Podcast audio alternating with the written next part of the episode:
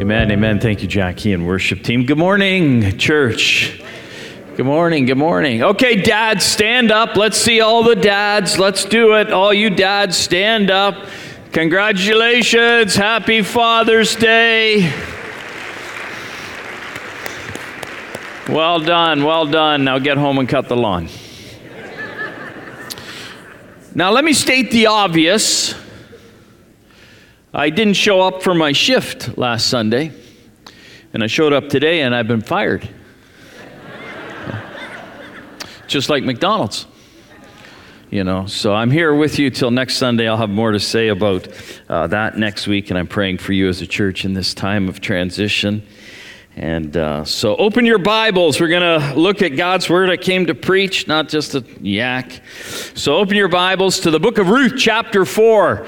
And we uh, have. Uh, we're coming around the, the final turn here in the book of Ruth, and I want to talk to you this morning about decision making. Decision making. Often, when people preach on Ruth chapter 4, they spend a lot of time in the whole concept, which is beautifully illustrated and profoundly important of the kinsman redeemer and the typology that Boaz represents uh, looking ahead to Christ. And you've probably heard lots of sermons on that, so I'm not going to preach on that this morning, but I want to talk about decision making. I want to give you something that I hope will work on Monday mornings because I find that people often just don't make good decisions. And we see that in our world, and so uh, we're going to look at this, and uh, my message is called Sealed with a Sandal. And uh, you'll hopefully understand why that makes a bit of sense here. But we're going to read 12 verses, so stay with me. Ruth chapter 4. It's a lot we're going to read, but it's important for the context and where we're headed this morning, okay? So this is God's word, Ruth chapter 4, beginning at verse 1. Now Boaz had gone up to the gate and sat down there just to give you a context, this is where uh, the ad- official administrative offices, this is the city hall, if you will, of the community. And this is where the judicial business of the community was conducted at the city gates. And so Boaz goes there to meet with others about this important issue he has. And behold, the Redeemer of whom Boaz had spoken came by. So Boaz said, Turn aside, friend, and sit down here. And he turned aside and sat down. And he took ten men of the elders of the city and sit down here. So they sat down. And so they've got this council, if you will, there. Then he said to the Redeemer, This Redeemer, just by way of background, is the man who actually has the first right of refusal on property that Naomi owns that she will need to sell just so that she can function and exist. And, uh, and he is going to, uh, he, or he has the capacity to f- perform this sort of redemptive act in buying that property. And so that's why we have this term redeemer, redeemer. So they sat down. Then he said to the Redeemer, Naomi, who's come back from the country of Moab, is selling the parcel of land that belonged to our relative Elimelech. So I thought I would tell you of it and say, buy it in the presence of those sitting here and in the presence of the elders of my people. If you redeem it, redeem it. But if you will not, tell me, and that I may know, for there is no one besides you to redeem it, and I come after you. So, in other words, if you don't buy that piece of property, I'm next in line. So I think you should buy it. Obviously, that will be helpful to Naomi. That will get her out of a difficult position. But if you're not going to buy it, then I'm next in line. Now, listen carefully to what it says next. then Boaz said, The day you buy the field from the hand of Naomi, you also acquire Ruth the Moabite. Now, pay careful attention to that verse because we're going to come back to that. Okay? The widow of the dead in order, order to perpetuate the name of the dead in his inheritance. In other words, when you take upon yourself this property, you're also going to receive, he is, we're reading here, you're going to receive, Ruth is going to become your responsibility. But I'm going to come back to that, and I'm going to share with you something that you may not have realized in the text here. Then the Redeemer said, this potential buyer of the property says, I cannot redeem it for myself, lest I impair my own inheritance. In other words, I can't buy it for myself because if I'm going to get Ruth, Ruth is young, and Ruth could actually. Uh, you know, have another child with somebody else, and and by marriage and by that child, you know, I, I actually my my property could be divvied up further to my own children, and I just I'm not prepared to do that. I don't want to imperil my own uh, my own affairs. So he says, Take my right of redemption yourself. He's speaking to Boaz, for I cannot redeem it. Now, this was the custom in former times in Israel concerning redeeming and exchanging. To confirm a transaction, the one drew off his sandal and gave it to the other. And this was the matter of attesting in Israel. And the imagery there is I'm going to give you my sandal and in so doing, I am giving up my responsibility to walk on that land. That's the imagery, because it is now yours. And uh, this would be the equivalent today when we, you know, we have a deed signed and we get deed insurance and all of that. This is what was done. So when the Redeemer said to Boaz, Buy it for yourself, he drew off his sandal. Then Boaz said to the elders and all the people, You are witnesses this day that I have bought from the hand of Naomi all that belonged to Elimelech and all that belonged to Chilion and Mahlon. Also, Ruth the Moabite, the widow of Mahlon, I have bought to be my wife, to perpetuate the name of the dead in his inheritance, that the name of the dead may not be cut off from among his brothers and from the gate of his native place. In other words, I'm going to take Ruth, I'm going to marry Ruth. We hope to have children, and that will perpetuate the line of this family. Then all the people who were at the gate and the elders said, "You we are witnesses. May the Lord make the woman who is coming into your house like Rachel and Leah, who together built up the house of Israel." This is God's word. I have found that a lot of people have a hard time making decisions. And how you know that is if you say to somebody, you say, "Hey, do you have hard, you know, do you have a hard time making decisions?" And they go, "Well, yes and no." Right? That might be a bit of an indicator, right? They have a hard time making decisions. And what's especially hard, I find, is you know, sometimes we can make decisions, but do we make good decisions? Especially in the big decisions of life do we make good decisions. And we see embedded in the text here Boaz making a good decision and executing that decision in a way that honors God and gives us some principles, some ingredients that I think are very helpful for making big decisions. Because big decisions are direction setting, life changing decisions. I'm not talking about, you know, you go through the drive through kind of decision. What am I going to get? I'm talking about the big life changing decisions. They're direction setting. They're, they're therefore, in most cases, because of that, they're complicated. They might have a number of inputs into the decision, many considerations, and the potential for different outcomes. Listen carefully about decisions. If you only take away something, maybe this is the thing you need. Decisions set direction Direction determines destiny. Let me say that again. Decisions set direction, and direction determines destiny. At about quarter after seven this morning, I got on the 401 at Cambridge, which is where I live, at 401 and Highway 97. And I got on and I started heading west, and lo and behold, I ended up in London. And I didn't say, oh my goodness, here's the exit for London. How did that happen? I thought I was going, the, you know, I thought I was going to end up in PEI. Right? No, no, because I made a decision. That decision set me on a direction, and that direction then was determinative of my destination. I came along and then I took the 402 and said 402, and then lo and behold, I ended up in Sarnia. But in life, you would be shocked how often people don't correlate that together. I had a guy that worked for me one time. He came into my office. He said, I need to talk to you. I said, okay. He shut the door. I thought, oh, this is a big deal. And he said, I'm in a real pickle. And I said, oh, okay. What's the deal? And he said, uh, he said, uh, uh, I'm, uh, I'm in a financial, I'm in a difficult place. I said, okay, what's going on? He says, well, for one, I got my credit card charged right to the max, and I'm barely making minimum payments. I said, oh, okay. And, uh, and then this came out of his mouth. I don't know how God would let this happen to me. And so I said, Can I see your credit card? And he said, Yeah, I guess so. So he got his credit card out and he handed it to me, and I looked at it. And I said, You know what's really strange? It doesn't say Yahweh on this credit card, it actually has your name on it.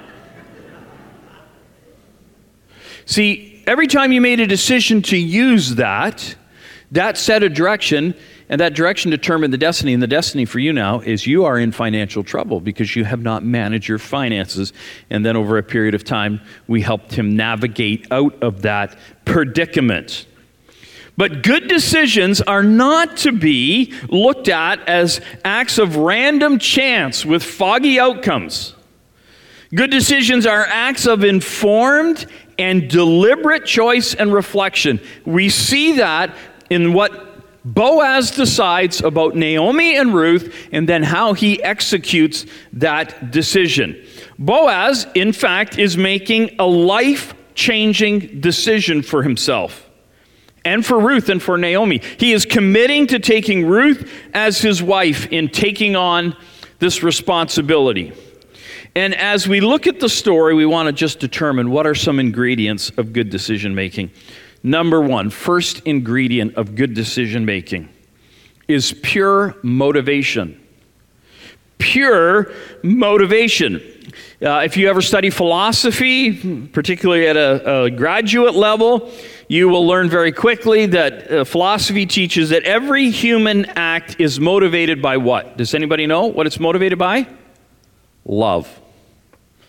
Every human act is motivated by, oh, you would say, well, some are motivated by hate. Yeah, but that's love of self, ultimately, foundationally, right?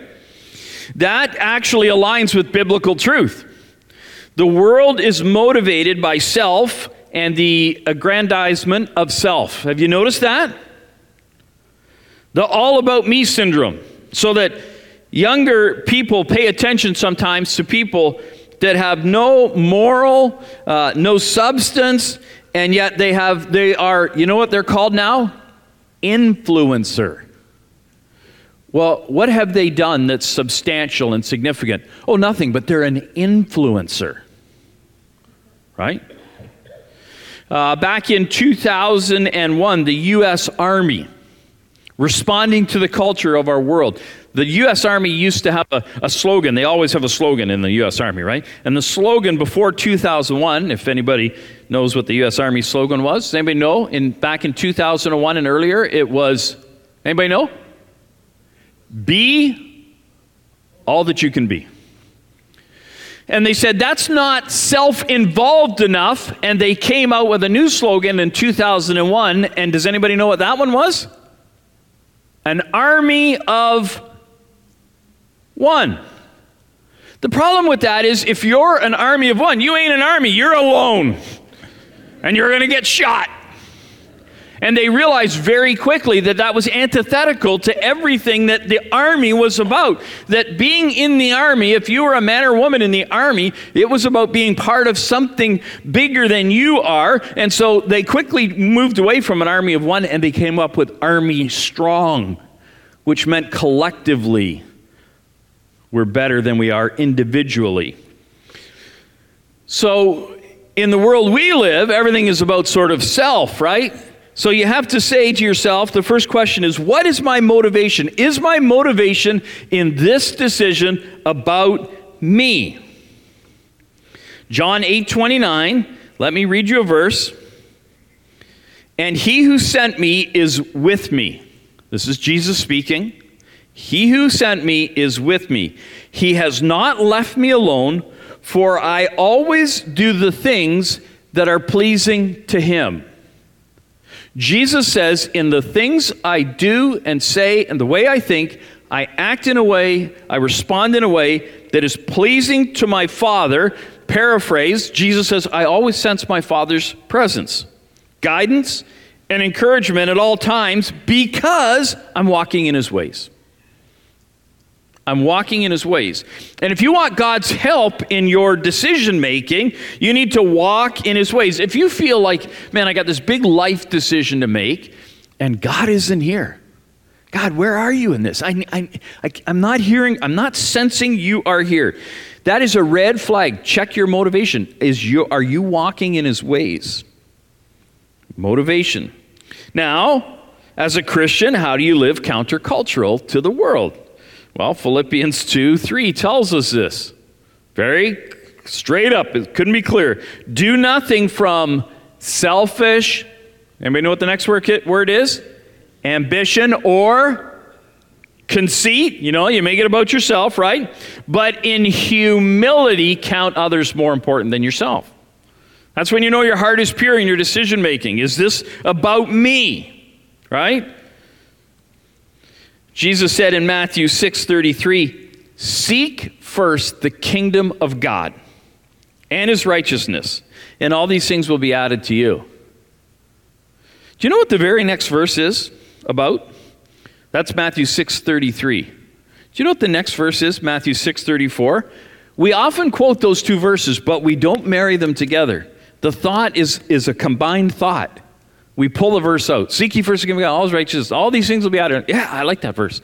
The next verse we also pull out and we quote it. But the two verses are married together. The next verse, and you know the verse, therefore, and therefore tells us that because of what has just been said in Scripture, this applies.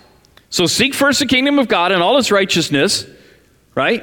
And everything else will get sorted out. That's the paraphrase. Therefore, so because of that, this, and this is what the next verse is do not be anxious about tomorrow, for tomorrow will be anxious for itself.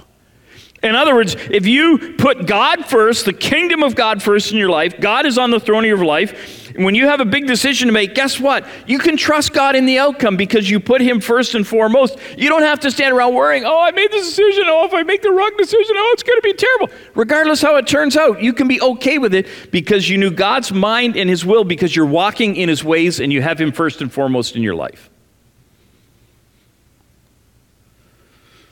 So important. If God's kingdom is first and foremost, it doesn't matter. Pure motivation God's glory in his kingdom, first and foremost. That is the foundation for good decision making. Number two, number two, a godly process. A godly process. Because, listen carefully, the end doesn't justify the means. God no, not only cares where you end up, He cares about how you get there. Process matters to God. The Old Testament laws of worship, right, are incredibly oriented to process, how worship is to be conducted. In the New Testament, communion, we have this very clear process on communion and what we're to do examine ourselves. And we practice that in a structured kind of way. Now, sometimes we read into traditions sort of doctrine, and that's not wise, and we need to be careful. But not just what you decide, but how you get to that decision and you execute that decision is very important. And if the process, listen carefully, if the process doesn't honor the Lord, don't expect the outcome to be blessed of God. I have found time and time and time again, if I've got a big decision to make and my heart isn't pure in the motivation. And I'm talking about pure. I'm not talking 90% pure. I'm talking 100% pure in the motivation. And I don't execute the decision in a way that's going to honor the, Lord. Forget about a good outcome. Okay? Now, when the process is flawed, the content can still be good. Now, let me explain this to you. This is grace and truth walking together, right? When grace is poorly exercised, there can still be truth. When grace is poorly exercised, there can still be truth. Okay? So, when people don't like the truth, now you're going to be shocked to hear this, but this happens in churches sometimes. Okay? When I was pastoring, sometimes we would have to make a decision. And it would be a good decision, and people would disagree with the decision. And because they couldn't go to war with the decision, because hopefully it was a biblical decision, it was a godly decision, they would say, Well, I'm not upset about the decision. I just don't like, what do you think they said next? The way it was done. And sometimes the process isn't godly, it's not good. But that doesn't necessarily mean the decision's wrong, right? Uh, I went to visit a, uh, yesterday, yesterday we had a high school uh, class reunion, 40 years after we all graduated from high school. Uh, we all gathered at our, my house yesterday. So we, I don't know how many people showed up, maybe 20, 25 people, right? It turns out all these people I graduated with from high school with, they got old and fat. It's really crazy. I'm glad it wasn't me, you know? I was like, man, I look like that. I look worse than that. Some people actually look really good. But uh, we got, uh, you know, one of the guys that wasn't there was a friend of mine who became a pastor, and I hadn't seen him in like 30 years, and he lives a long ways away. And I happened to be in that city, and I looked him up. I said, "Hey, I want to come and see you and see your church." And I said, "Oh," he said, "Okay, great." So I went to the church, and he hugs me, "Hey," and and, uh, and uh, I said, "How you doing?" "Good, good." And he's good, good, good. And he looks at me, he says, "Yeah, I used to be fat like you." What a friend we have. And I was like, oh, that's, that's, that's, you know. Well, guess what? I didn't like the process, but he was true. I, I should lose some weight. Right? Right? So the content of what he said was true. I just didn't like the way he blurted it out, right? Okay? So you have to have a godly process. Let me give you a little illustration of that. Okay? You know, you're thinking, should I break off a painful friendship, a caustic friendship? And so you go to another friend and you, and you go to a, a separate friend and you say, I, ju- I just need your input on this, right? And, and, and they want to be helpful. And what they should say to you is, you know, you should take inventory. Like, is this trouble in this friendship? Do you own any of the trouble? Like, maybe some of this has to do with you. Right? But often they say, oh, yeah, you just break off the friendship, right? What, what, what they should say is, you know why your friendship doesn't work? And I love you, but it's because you're a taker. And you only call your friend when you need something. Man, and that hits you like a truck, right? that hits you like a truck. And you, oh, I didn't like the way they said that. But it could be true, right? The con- content could be true. So when the content's true, don't be blinded by the process or don't be blinded by the hurt. Then I'll come back to that in a minute. Look at what Boaz does. He honors the process. He honors the process. He gathers together in verse 1, right? He goes up to the city gates. He gathers everybody. He gathers the men. He says, Sit down, I want to talk to you. Then he is truthful and he is gracious. He tells the truth about what is going on. He talks about what is happening. He talks about that this unnamed relative is first in line, but if he decides not to buy the field, then he will take it. And he says there, you know, the day that you buy the field from Naomi, you will also acquire Ruth the Moabite.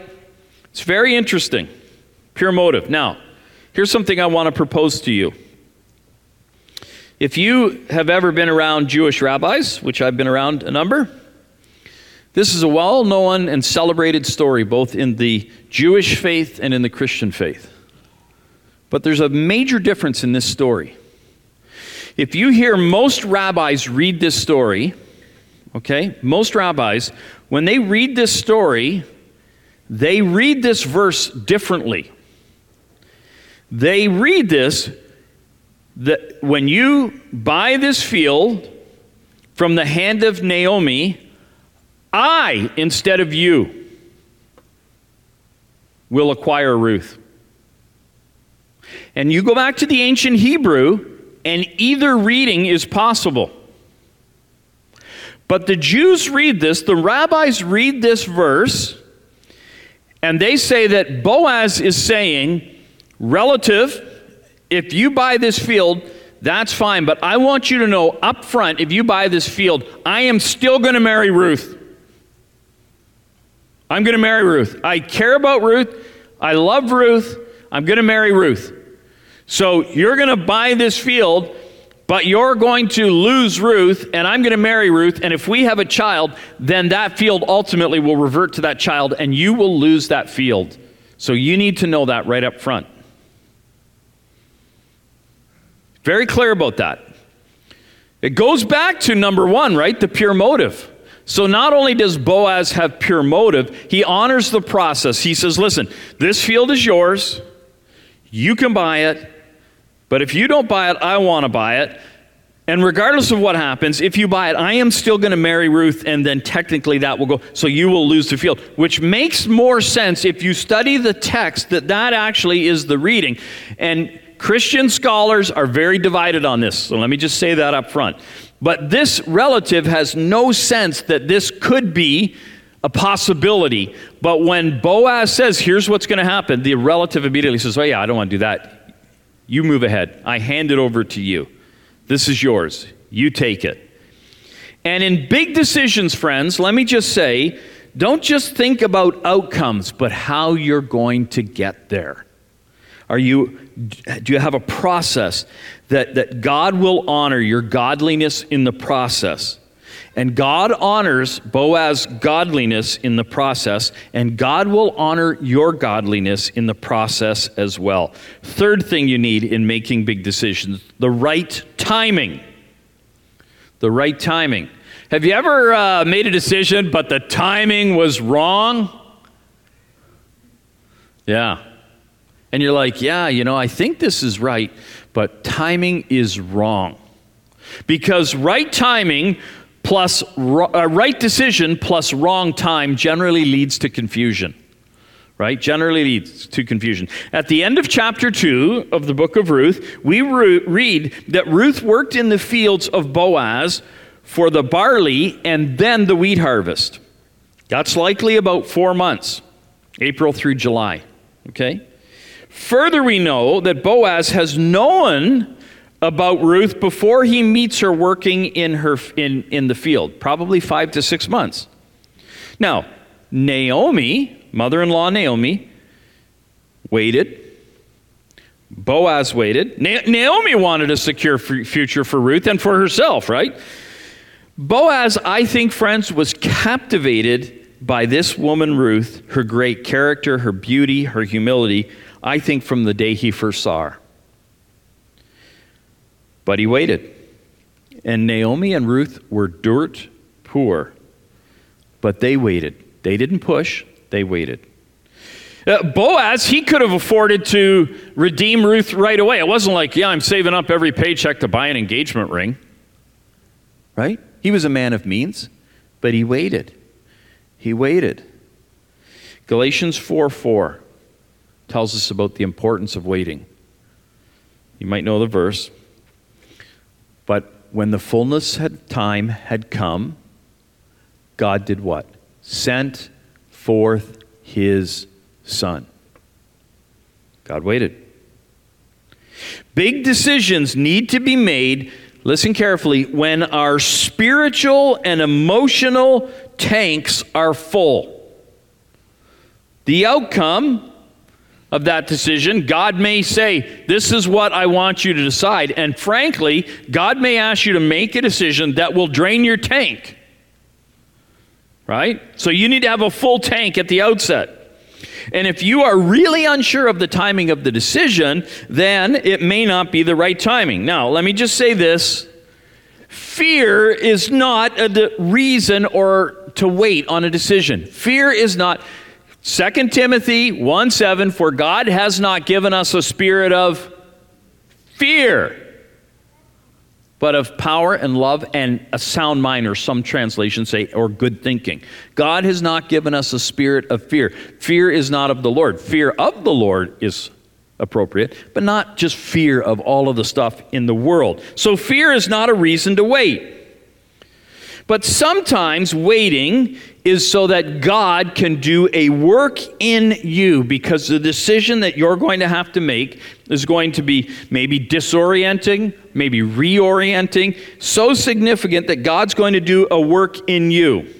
I sold my business. I was in the in the jewelry business. I'm a goldsmith by training, believe it or not.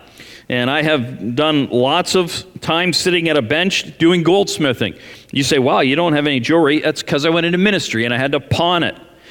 I'm just kidding. I'm kidding. I'm kidding. I sold my business in 1991 with a very clear direction that God had called us to go into ministry. 1991, sold my business. Man, I said to a friend of mine, Hey, can I come and work for you just till I get all this sorted out? He said, Sure. You know how long I worked for him? Three years. Doing something I didn't want to do. Do you know why? Because God knew that I needed to be humbled greatly. And He did. He did. So I went from being a goldsmith, owning my own jewelry store, fine jewelry store, making beautiful things, sold my business. I go to work for my friend. He owns a plumbing business. Yeah, I think I can get that out of there for you, ma'am. What is it again? It's a Lego, eh? Yeah, no. That doesn't feel like a Lego. I'll leave it at that. God had to humble me. The timing was not right. I look back and I say, I would not be of use to the Lord until He humbled me. Paul waited and served God and grew in his faith at least 14 years after he became a Christ follower before he entered missionary service. The timing was not right. But when it was right, it was right. And sometimes the best decision is to get stronger in Christ where you think you may be stuck and you may no longer feel stuck but strong, and the timing is right for that decision. Number four, truth. What are the ingredients of a good decision? Truth. Facts are our friends, and as I've just said, fear is not. What is wisdom? You know, we say, oh, that person's so wise. Oh, I know this woman. She's just so wise. I know this, this man, you know, he's just so wise. Wisdom is the skillful application of knowledge. There's plenty of people with tons of knowledge. You can get information and knowledge in three clicks of your, your smartphone, right? Hey, who was that actor that was in that uh, movie there? Oh, hold on. Right? You find out anything. But that's not wisdom, that's simply knowledge. Wisdom is the skillful application of the knowledge, right? Proverbs 2 6 tells us this For the Lord gives wisdom from his mouth, for the Lord gives wisdom, from his mouth come knowledge and understanding. Right? How to apply it. And it is consciously developed wisdom by way of a life lived in deep relationship with God. And that's why the beginning of that wisdom, Proverbs 9:10, is the fear of the Lord is the beginning of wisdom, right? And the knowledge of the Holy One is insight. The fear of the Lord, what is that? It's this deep, abiding, holy reverence and respect for the Lord and for His Word. So trust Him and listen to Him and obey Him. Godly process, being gracious. That's wisdom. Embracing truth. It includes the process as we talked about. Now, where do we get wisdom? Both the knowledge, the truth, and the skill to apply it. Well, James 1 5 tells us. Where do you get wisdom? If anyone lacks wisdom, he is to do what? Ask of the Lord, and he giveth, giveth forth abundantly. Uh, he, he, he wants to help you. Now, wisdom comes from three conduits, I would say. Okay? Three conduits. The first one, no surprise, God's Word. Right? Uh, James, a little farther along in the book of James, in James chapter 3, right? He said, The wisdom from above is first pure. You can trust it. Peaceable, gentle, open to reason. Psalm 119, 105. God's word is a lamp, what?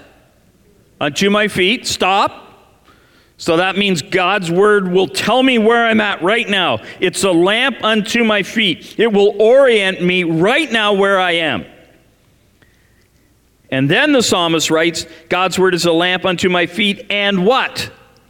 Light unto my path. It's going to direct me in where I'm to go. Not only will it orient me, give me a starting point, understand where I'm at, where, where, you know, the here and now, but it will direct me as I move forward. Psalm 1, quickly, if you have your Bible, quickly turn over to Psalm 1, quickly. I want you to see this. So, such powerful truth in God's Word. Psalm 1, verse 1. You know these verses, but let's look at them for a second. You need wisdom. Blessed is the man who walks not. In other words, you know what? If you're going to be blessed, you don't do this. So, blessed is the person, the man, the woman who walks not in the counsel of the wicked. Let me ask you this who is sitting at your decision making table? Nor stands in the way of sinners, nor sits in the seat of scoffers. Did you notice the progression there? When you start drinking out of poisoned wells to try and gain wisdom, the first thing you do is you walk, right? Right? Hey, you got a minute? I just wanted to ask you something. What do you think about this? Next thing you know, you're standing and talking, and then you're sat down at the table of people who do not think in the way and have the mind of the Lord. But, verse 2, but don't do that. But his delight is in the law of the Lord. In other words, you want to be a blessed person? Blessed people make good decisions, godly decision. But his delight is in the law of the Lord, and on his law he meditates day and night. Get into your Bible, get your Bible into you. He is like a tree planted by streams of water. You'll have something to drink in when you're planted by a stream of water that yields its fruit in season. Who determines the seasons? God. You'll, you'll bear fruit when God says you'll bear fruit in, in your season. And that's determined by God. You can't crank that up. You trust God in that, right? And its leaf does not wither. You will be able to withstand the droughts and disappointments and despair that life brings to all of us. You won't wither, oh, I don't know how I'm going to go on. No, because you've, you've drank deeply out of this stream, right? In all that he does, he prospers. In all that he does, Selah is the Hebrew word there. It actually means that the most literal thing is that, you know what? You will steadily move forward towards success. You keep at it. So, God's Word is the first place of wisdom. The second place of wisdom is the Holy Spirit, right? Because Jesus said, John 16, 13, when the Spirit of truth comes to you, he will lead you into all truth. Now, the danger of the Spirit is some people have taken this and gone in a direction that I think does not honor God nor His Word because the Spirit never contradicts the Word, because the Spirit gave the Word. Father, Son, Holy Spirit. The Word came from God, Father, Son, the triune Godhead. So the Spirit of God in your life is never going to contradict the Word of God. And when people say to me, I think God wants me to do this, I, there's times when I have had to say to them as a pastor, He absolutely does not. Well, that's what He seems to be saying to me. Oh, yeah? Where did, does He say that in here? Because in here it says, don't leave your wife. Right? I had to say that to a very close friend of mine years ago. He said, My kids, you know, they, they say that I should leave her. And I said, Oh, really? Because you call yourself a Christian, and the Bible says that you should stick it out. I haven't spoken to him since. But I loved him enough to tell him the truth. So the Spirit never contradicts the Word. So the Word shapes our experience, not the other way around. Well, I think God wants me to do this. And I'm pretty sure, I think that's what He's saying to me. Now I'm going to try and prove it somehow with His Word. No, no, no. The Word always shapes our experience, friends. Confirm the Spirit's work in your life through the Word of God. Third one, where do we get wisdom from? We get it from God's people, right? Whoever trusts in his own mind is a fool, but he who walks in wisdom will be delivered. Without counsel, plans fail, but with many advisors, excuse me, they exceed, or there is there's wisdom in a multitude of counselors, the old King, uh, New King James says. So the mind of God can often and does often come through his people, right?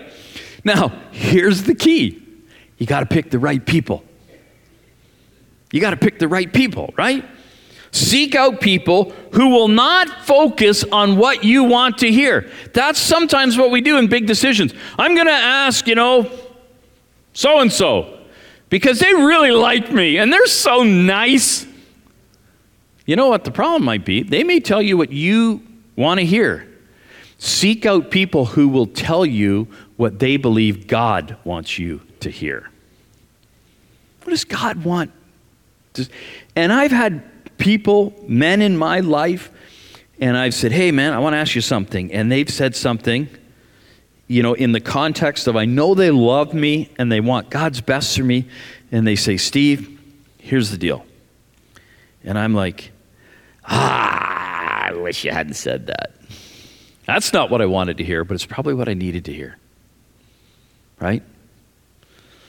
Right? Faithful are the what? Wounds of a of a friend. Right? But the kisses of an enemy are profuse.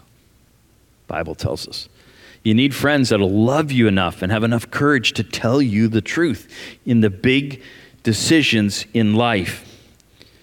And what that tells me, friends, is somebody who does not tell you the truth in a loving way that's kind and gracious is not really being your friend at that moment. Not really being your friend. Four questions as you face a big decision Is my motivation pure? Think if this decision goes this way, who will get the glory?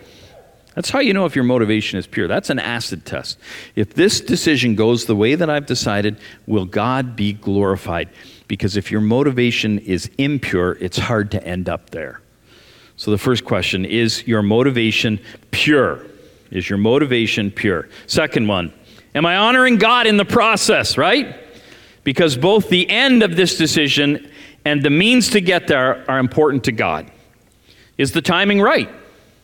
Is the timing right? Have I taken time to hear from the Lord on this? Have I waited? Boaz, he waited. Naomi waited and Ruth waited. And do I have a full spiritual tank that I'll be able to respond in a way that God directs? And the third one is this Am I embracing wisdom? Is this of the mind of God? And if you walk through those four steps, I believe your big decisions can be good decisions and you can trust God in the trade off, whatever comes. Amen? Whatever comes. Even if it's like, oh, that didn't really seem to work out, that's okay. If you did that, then you can trust God in the trade off. And God is good. Amen? God is so good. Because God, in His timing and His wisdom, when the fullness of time came, He sent forth His Son. What a great decision he made. Amen? In eternity past. And I hope you've experienced the reality of that in your life. Let's pray. Father God, we love you. We love you. Father, may we be like Boaz as we decide to make big, life changing, direction setting, destiny determining decisions. May we have a pure heart. May our motivation be pure. Father God, may we operate, function, may people look and say, well, we are walking in your ways. That not only does the destination, but the journey there honor you. Father God, will we embrace truth? Facts are our friends, Lord. You are a God of truth. We know that. May we do it in the right time, having sought you and listened for you and walked in your ways. And Father, may all that we do prosper for your glory alone, for you are worthy of all glory and honor this day and forevermore. Amen and amen.